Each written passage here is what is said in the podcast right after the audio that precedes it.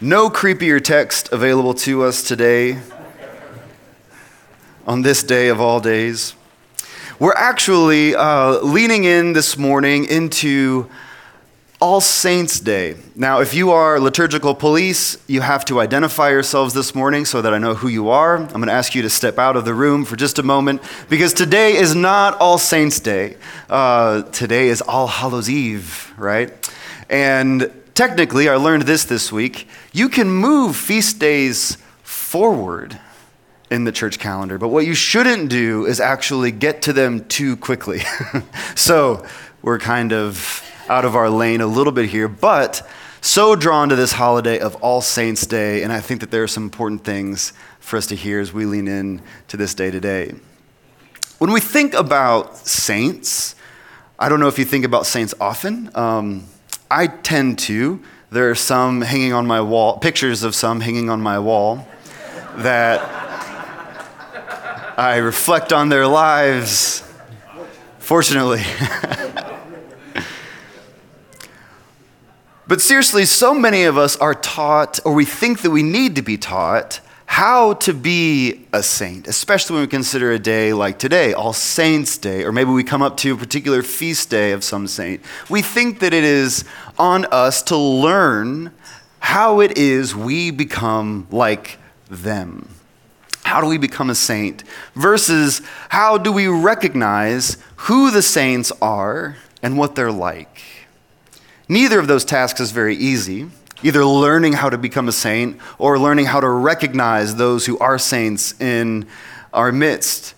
But saints are those faithful lives that we can draw strength from. They're the people that we look at either today or throughout history and we say to ourselves, oh, I'm glad they're there.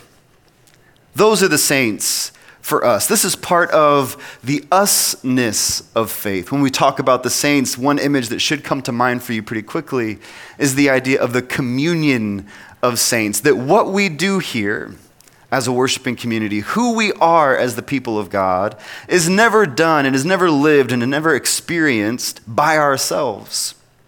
Somehow we're surrounded by this cloud of witnesses, bearing witness to the kind of lives that we lead, and they're the lives that we draw strength from. Oftentimes, because there's so much confusion about who the saints are and what the saints are like, our clearest definition of who a saint is is simply the kind of person that I am not that whatever I am and whoever I am, whatever I do, I don't consider myself a saint. So a saint must be the opposite of all of those things, right? And this is the problem when we think about saints that we oftentimes think of them as being separate, as being over there, living in stained glass windows with yellow circles around their heads. That's where the saints live, and those are the kinds of things that saints do, the things that happen away from us. But saints, again, they're just people who are serious about God in every aspect of their life. Seriousness about God in every aspect of my life seems like something I'm not particularly good at. So again, we create distance between ourselves and those that we think of as the saints. Rowan Williams talks about saints like this. He says, The saint is someone who, at every moment of their life, is consumed by passionate, holy love for God and God's people. Therefore, not me. Therefore, I observe the saints from a respectable distance and say, Good luck to you. See, we distance ourselves because of who we think they are and what we think they're like. In the opening prayer for today, it's called the Collect of the Day. We don't generally put much emphasis on these prayers, but today, that collect starts like this Almighty God, you have knit together your elect in one communion and fellowship in the mystical body of your Son. God, you have knit together your people. And so the prayer for the saints, the prayer for today, right out of the gate, this is not a prayer about particularly holy people who live over there. Instead of being reminded of our distance from holy people, we start today by being told we are knit together, bound together with the saints. Closeness, drawing near to these lives that have reflected the goodness and mercy of who God is. So, I want to share with us a couple of ideas today drawing from this collect, drawing from our gospel text in John, and then from one other text that we find in another gospel. The saints, again, are people who know what it is to be bound together with other people. This is something that we're all called to do, people that we're all called to be as the saints of God. We are people who are inherently bound together with other people. This means that we're, we are unashamed that we are involved in one another's lives, unashamed that we draw strength from one another, and oftentimes have to depend on one another. So, to acknowledge the saints isn't to mark ourselves as separate, but to acknowledge the saints is to recognize those whose lives we now draw strength from and find ourselves in communion with them and with one another. So, our response to the saints, thinking about the lives that saints lead, it shouldn't be one of disappointment in our own lives, which is so often the case, right? That when we think about the life of a saint, we think that it's something completely unattainable for us. And so we kind of get down on ourselves, like, well, I'm not living as good as they do. But that's not what we see at all in the lives of the saints. The, the lives of the saints are those who draw near to one another, who are bound together, knit together. And so, what we should be saying is not, oh man, I wish I were better. We should be saying, oh, good. I'm surrounded by people who surround me with love and the things that I need for human flourishing. This is part of the mystery of what it is to be in community with one another. That those who I see as saints, those people from whom I draw strength and courage and love, they might not see themselves that way.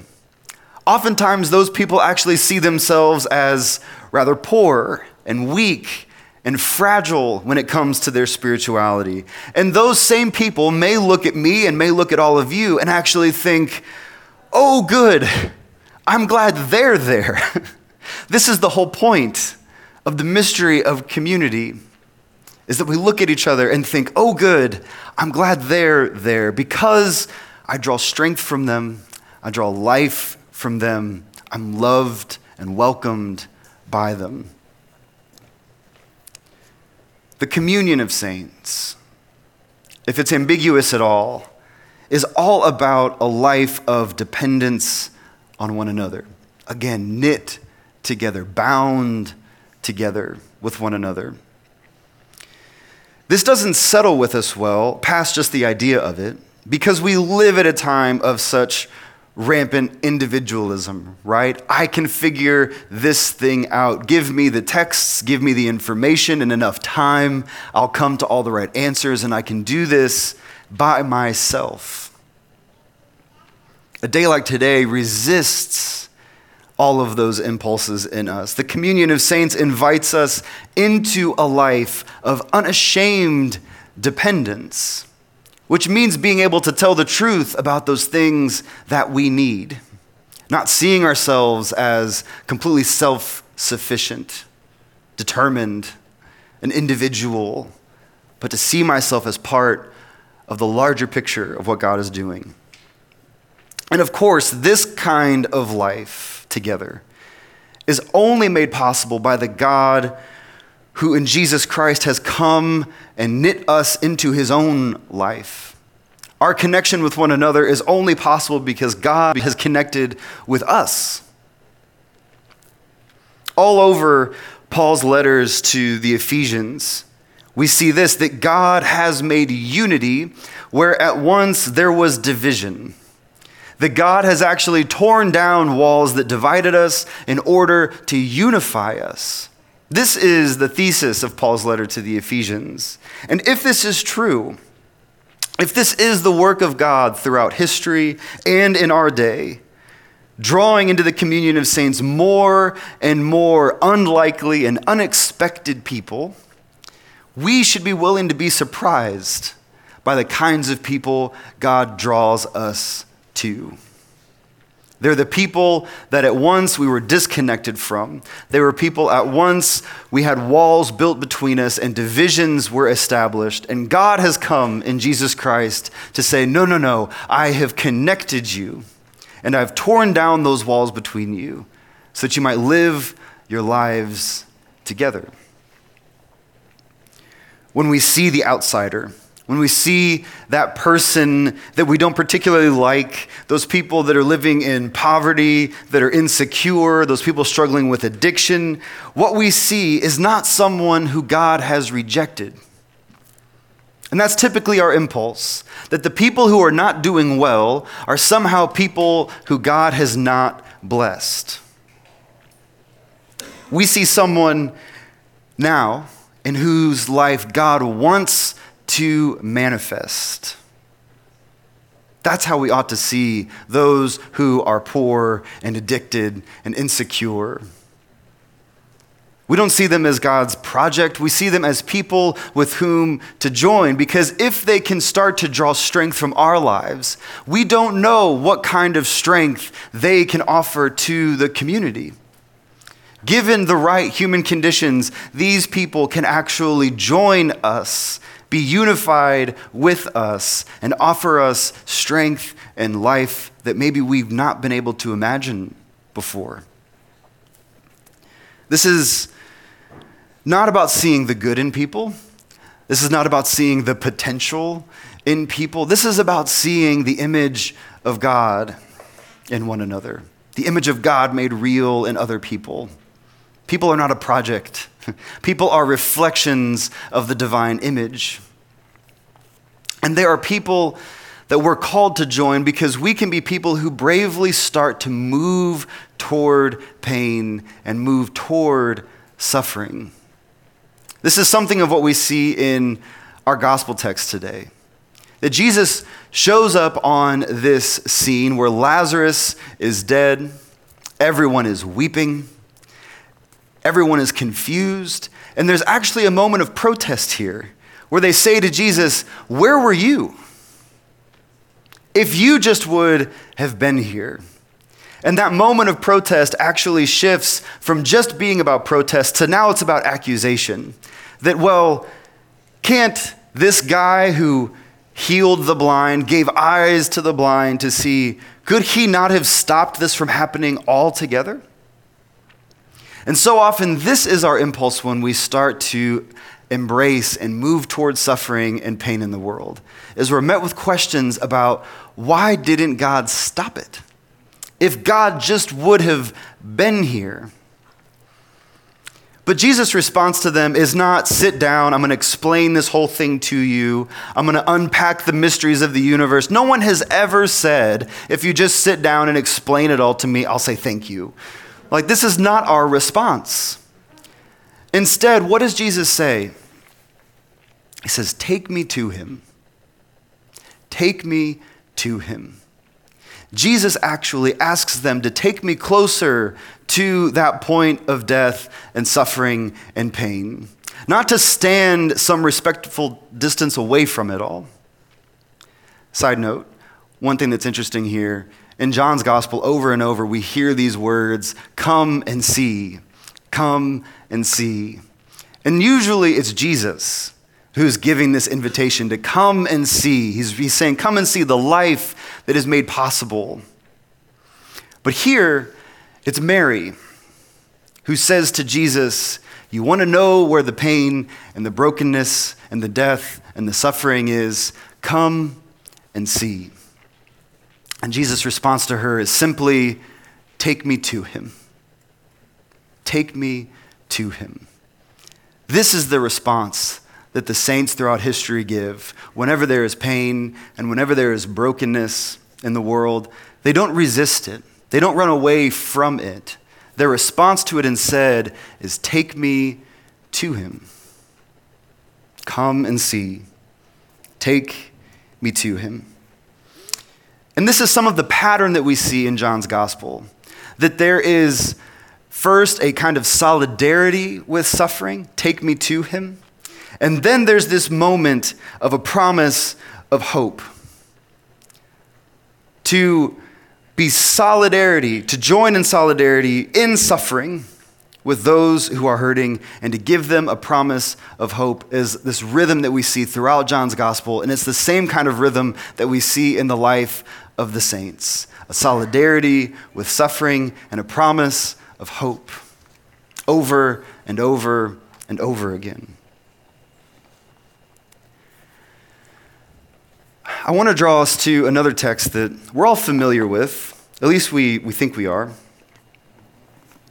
And this is the Beatitudes. This is the Sermon on the Mount. I learned this week that other Gospels call this the Sermon on the Mount, and then Luke's Gospel calls this the Sermon on the Plains, which, for whatever we thought we knew about the geography of Galilee, it's somehow escaping us, whether it's on the Mount, on the plains.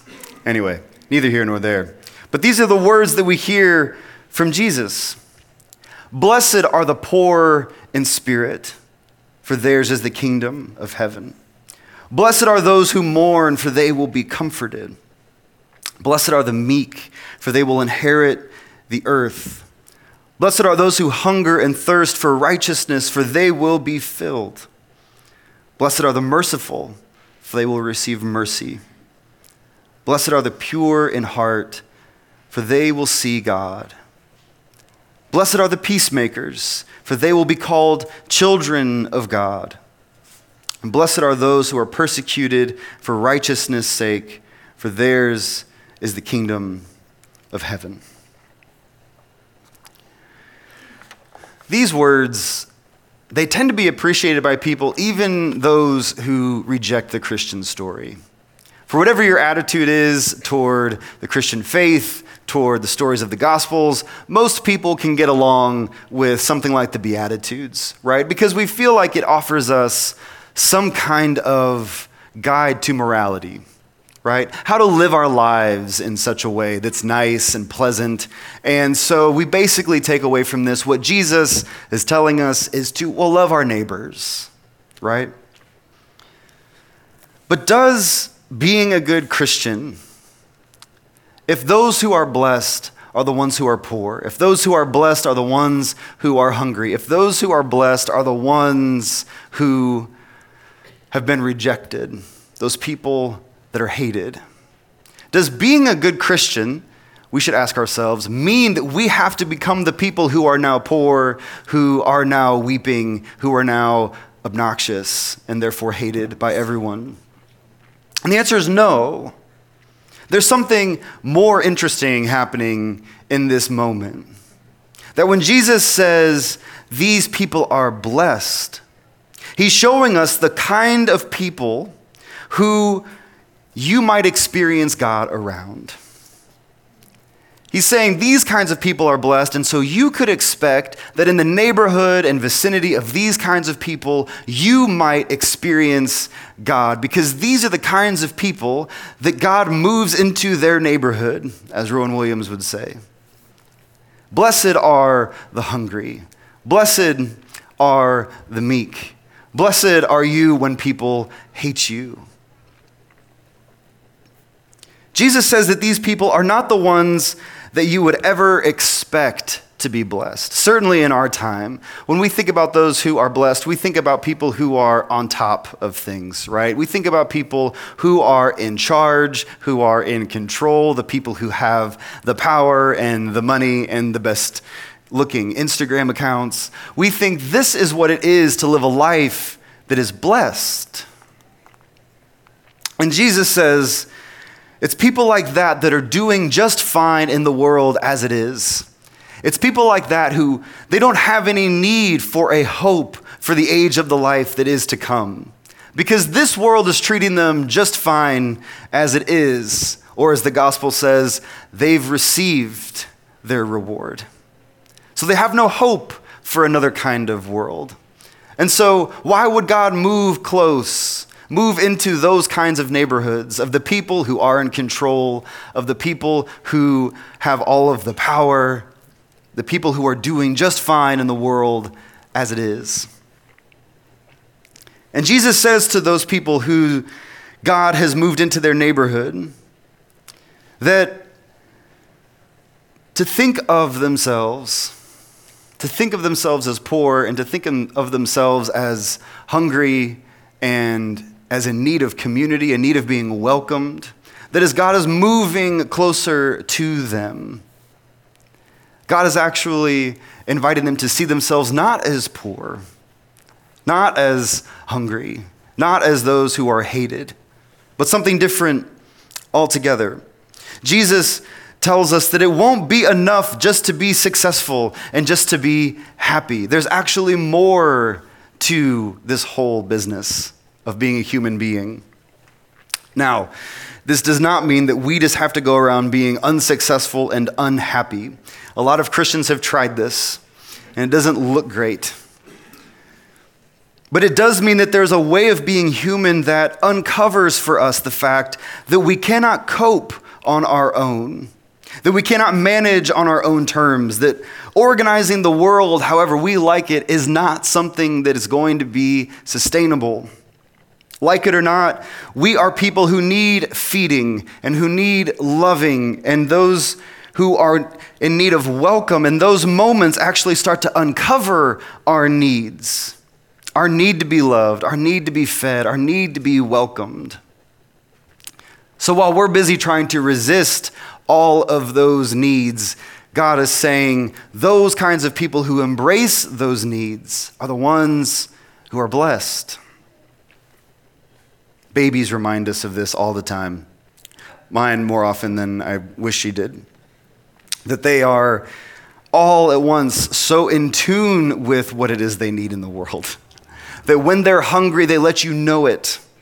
When they're tired, they let you know it. When they want to be held, they let you know it. All because there's no kind of ego in our babies. It doesn't always sound true, but there's no ego in our children. And so they have no fear in telling you what it is that they want. And there's something to be learned from that. That us being honest about who we are, us being honest about our condition, is the very first step in what it is to be blessed to be most in touch with our human needs. Now, so often we just try to convince ourselves that if we just tried a little harder, if we just accumulated a little more stuff, that we will kind of arrive, right? That we'll come to this moment in our lives where nothing is going to shock us, nothing is going to surprise us, and so nothing is going to change us. And all of that is because we have some impulse where we don't have any need. That's the kind of position we want to put ourselves in a place where we don't experience any kind of want. We think that the reason Jesus says, Blessed are the poor and the hungry and the weeping, is so that God will come and they won't be poor or hungry or weepy anymore. But Jesus is actually saying, no, the more you think that you're in charge, the less you're in touch with your humanity. That's why those who are rich and full and laughing and popular are most at risk of losing touch with their humanity. And when you lose touch with your humanity, you actually start to lose touch with God. God becomes a little less interested in living in your neighborhood. Rowan Williams says it like this This is the announcement Jesus is making. As the one who is fully human and fully divine, Jesus tells us that the more human we get, the more closer to God we become. And the more God is God, the closer God comes to humanity. Still, we often think of the saints in some way as those who, at least spiritually, are now the ones who are rich and full and laughing. They've made it, right? And so we admire them from a distance, shocked now to learn that saints are oftentimes very difficult people. This has been historically true that saints are those who are actually pretty difficult to be around.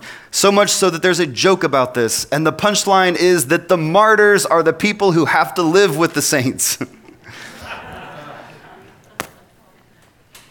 this is true in one case of uh, someone in not too distant future, Cardinal John Henry Newman. And when he was in the process of becoming a saint after the end of his life, people who knew him said, This can't be right because we knew him. And he was thin skinned, he was self involved, he was short tempered. Surely not at all what we would consider to be the life and the posture of a saint. But here's the great point in having saints like John Henry Newman is that the rest of us who are also thin skinned and short tempered and self obsessed, we just might start thinking that it's possible for us too. And here's why this is so important not because we're doing well, but because we know we're not. We can be honest about the fact that we are not living up to what God has imagined for us. And so long as we can be honest about it, we can join in the lives of the saints. Why? Because we're in touch with our humanity. What made someone like John Henry Newman a saint wasn't that he was a delightful person. We've already gone over that. What made him a saint was because God mattered to him. And so he knew his faults, he knew who he was, and what he was committed to was continually, time after time again, returning to the presence of God, bearing up all of those broken parts about who he was, being able to tell the truth and offering it before God, needing it to be healed, needing it to be redeemed. He came and told the truth about needing to be loved and to be fed and to be wanted. This is what we look for in the lives of the saints. This is how we recognize the saints. They are people who consistently look to God. They're con- people who consistently tell the truth with God about who they are and what they need. This is why we're here. This is why we come and gather together and worship every Sunday is so that we can announce that we have people who are in need of being fed, in need of being loved, in need of being wanted, and joined together with one another. So when we celebrate the saints, we don't just celebrate the people who were very nice. We don't just celebrate the people who scored high on some kind of goodness exam that doesn't exist. We celebrate someone who has shown us what to do with human brokenness what to do with human pain. Remember those words from Jesus take me to him. The saints are not someone who is less human than I am, but more so. They know what it is to be a human being in the way that God has imagined. So, again, the saints are not over there. The saints are you and me. Not because we're perfect, but because, as that prayer says, we belong together. We are knit together. And God has made it so that as His body, we are learning and living with one another. We're welcoming one another as God has welcomed us. In essence, the saints are the ones who take the dismissal seriously.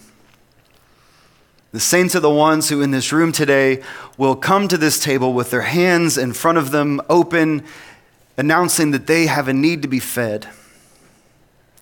And not just fed, but understanding that what they're being fed with is the body and blood of Jesus Christ. And it doesn't end there. The saints are the ones who can take that moment and then take those words of the dismissal seriously that now we go forth to love and serve the Lord out there. Aquinas, he says that the efficacy, the proof how powerful this moment of consecration is when this bread becomes body and this cup becomes blood. He says that the proof of that moment is not what we do in here. The proof of that moment, Aquinas says, is how we manage to live our lives out there. That's who the saint is someone who takes seriously the food that we're being fed and can live seriously the life we're called to live out there. Not perfectly, not without need, not from a place of self reliance, but from a place of brokenness. A person who knows what to do with that brokenness. So we come hungry and tired and honest. Happy All Saints' Day, all you saints. Amen.